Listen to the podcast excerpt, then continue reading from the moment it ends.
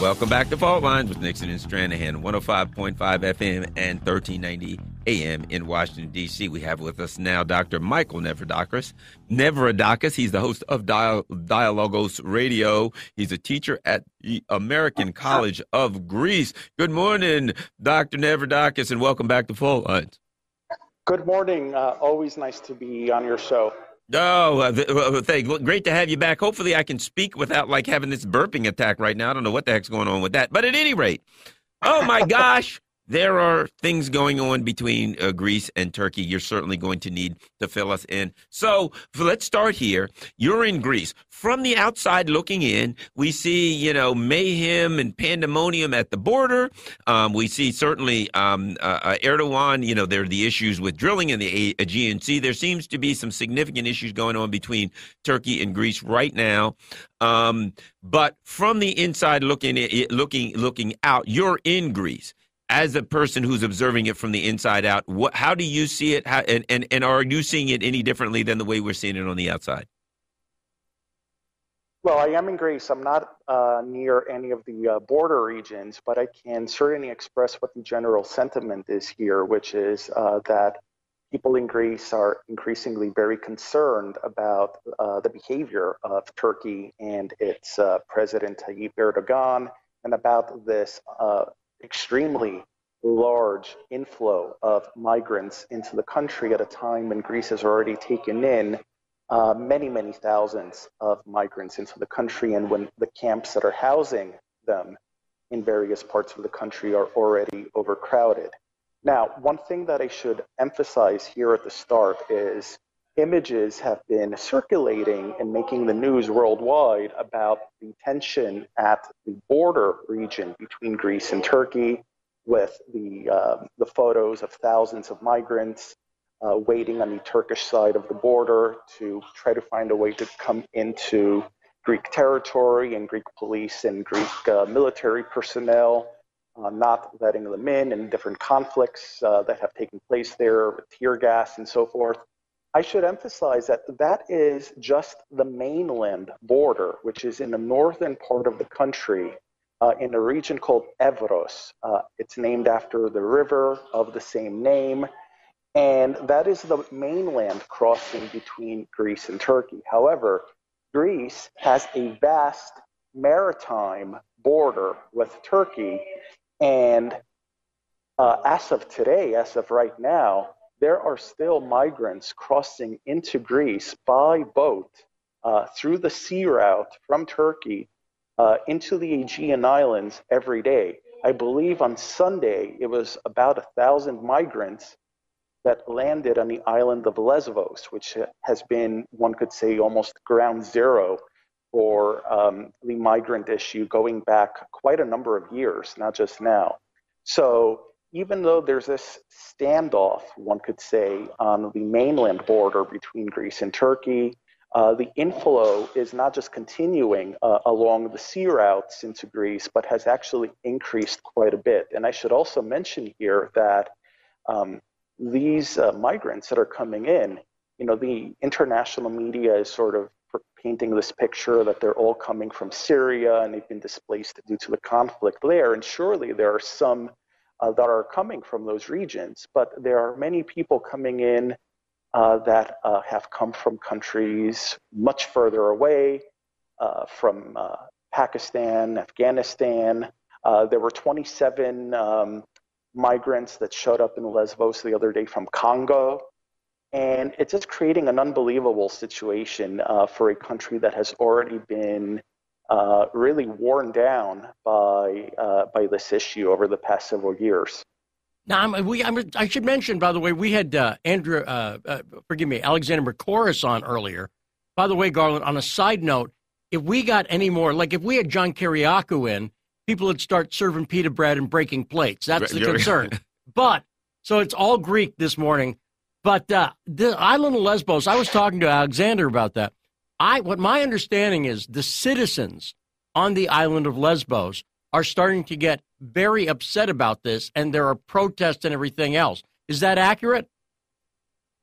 Yes, that is accurate. And the protests that have taken place in Lesbos in the past week or so are almost unprecedented in recent Greek history.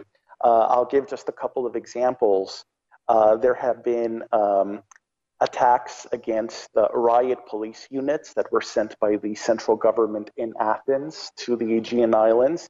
Actually, the biggest attacks against the riot police didn't even happen in Lesbos, but in the uh, nearby island of Chios, where actually even a group of citizens found one of the hotels where these riot police officers were staying and actually swarmed the hotel and entered their rooms. Uh, but there's also been, one could say, uh, battles. I, I, don't think it's an, an, exaggeration to use that word at this point uh, between uh, ordinary people and riot police in um, these islands in uh, areas outside of the main cities. Um, and the figure that I saw earlier today, uh, it may have changed since then, but I saw something along the lines of 68 to 70 riot police officers injured and three seriously injured. Uh, considering the fact that over the past decade in Greece there have been multiple protests with the economic crisis and the austerity, and the riot police were always mobilized at these uh, protests, uh, there was never anything approaching this where so many officers actually got injured and some of them seriously.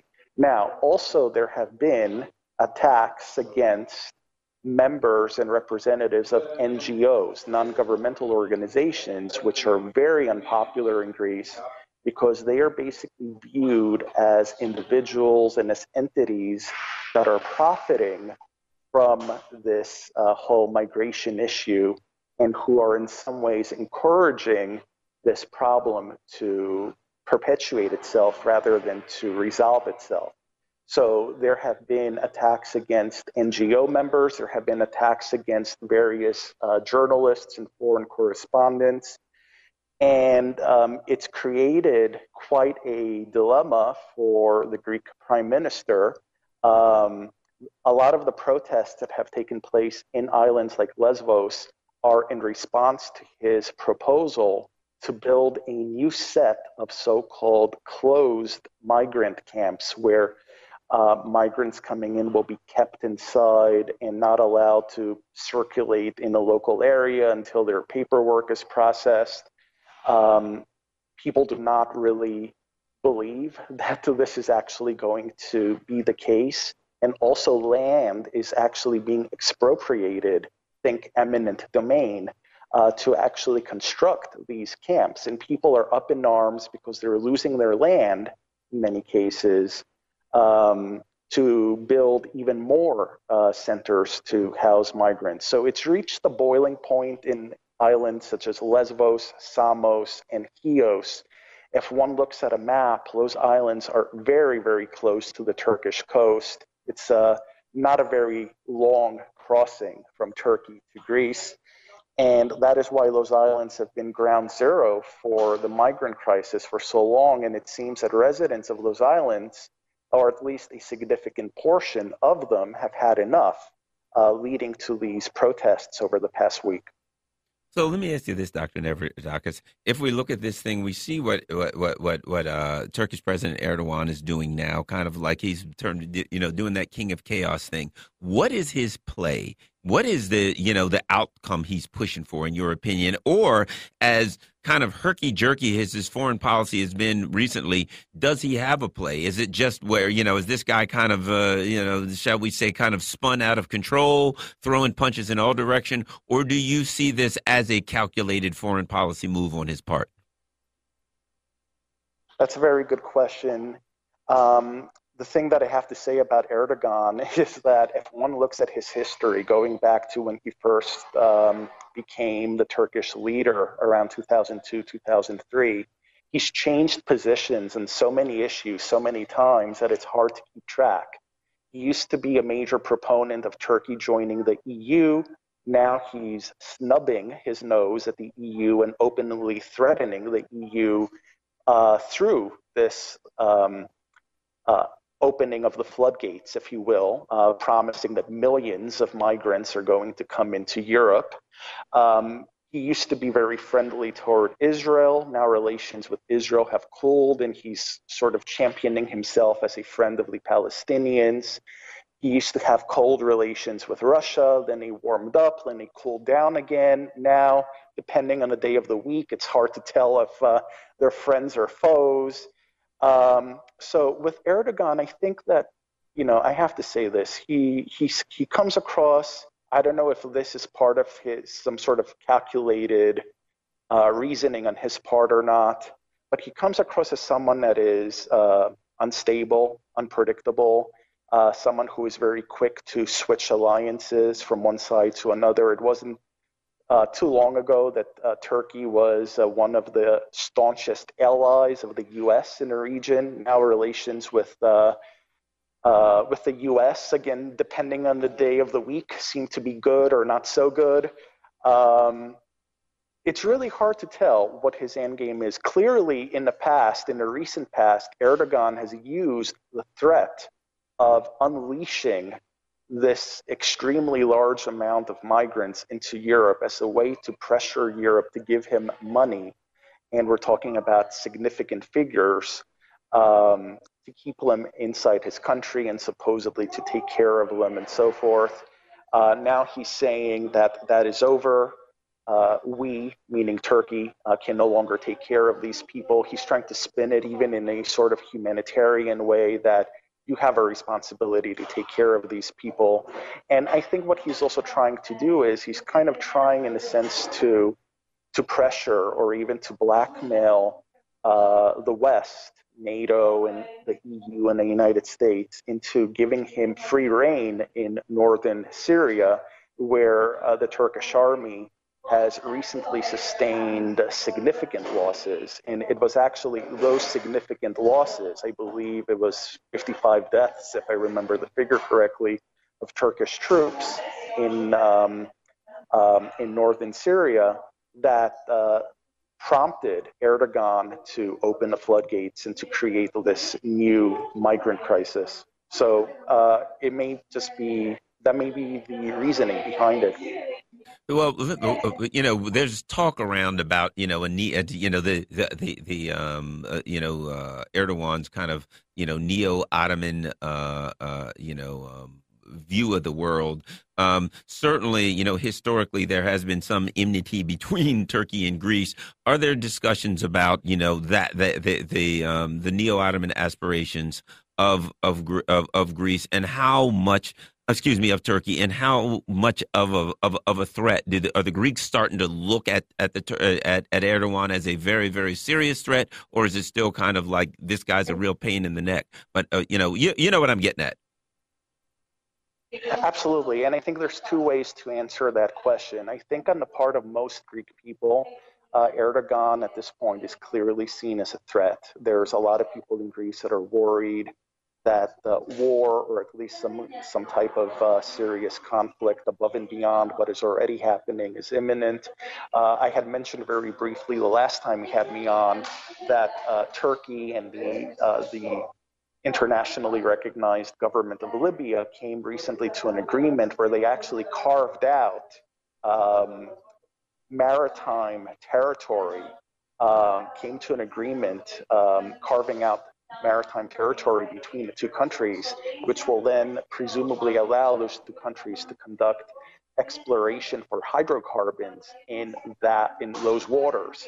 And those waters include a significant chunk of um, maritime territory that is internationally recognized as being Greek waters. So that has led to a lot of concern in Greece because it is known uh, that there are likely to be significant uh, hydrocarbon deposits below the Aegean and beneath the eastern Mediterranean. Uh, so that's one concern. The, the, issue, however, is that the Greek government, the current government, on the one hand, um, is putting up uh, publicly uh, a certain type of, let's say, tough talk against Turkey. At the same time, they've been saying that they're going to take uh, Turkey to the International Court of Justice in The Hague. But as I tried to mention last time he had me on very quickly, and I'll try to clarify this further, uh, usually when a country goes to the International Court of Justice in The Hague, it is because they feel that they have lost something that is rightfully theirs. In the case of Greece versus Turkey, however, it is Turkey that is making claims on Greek territory.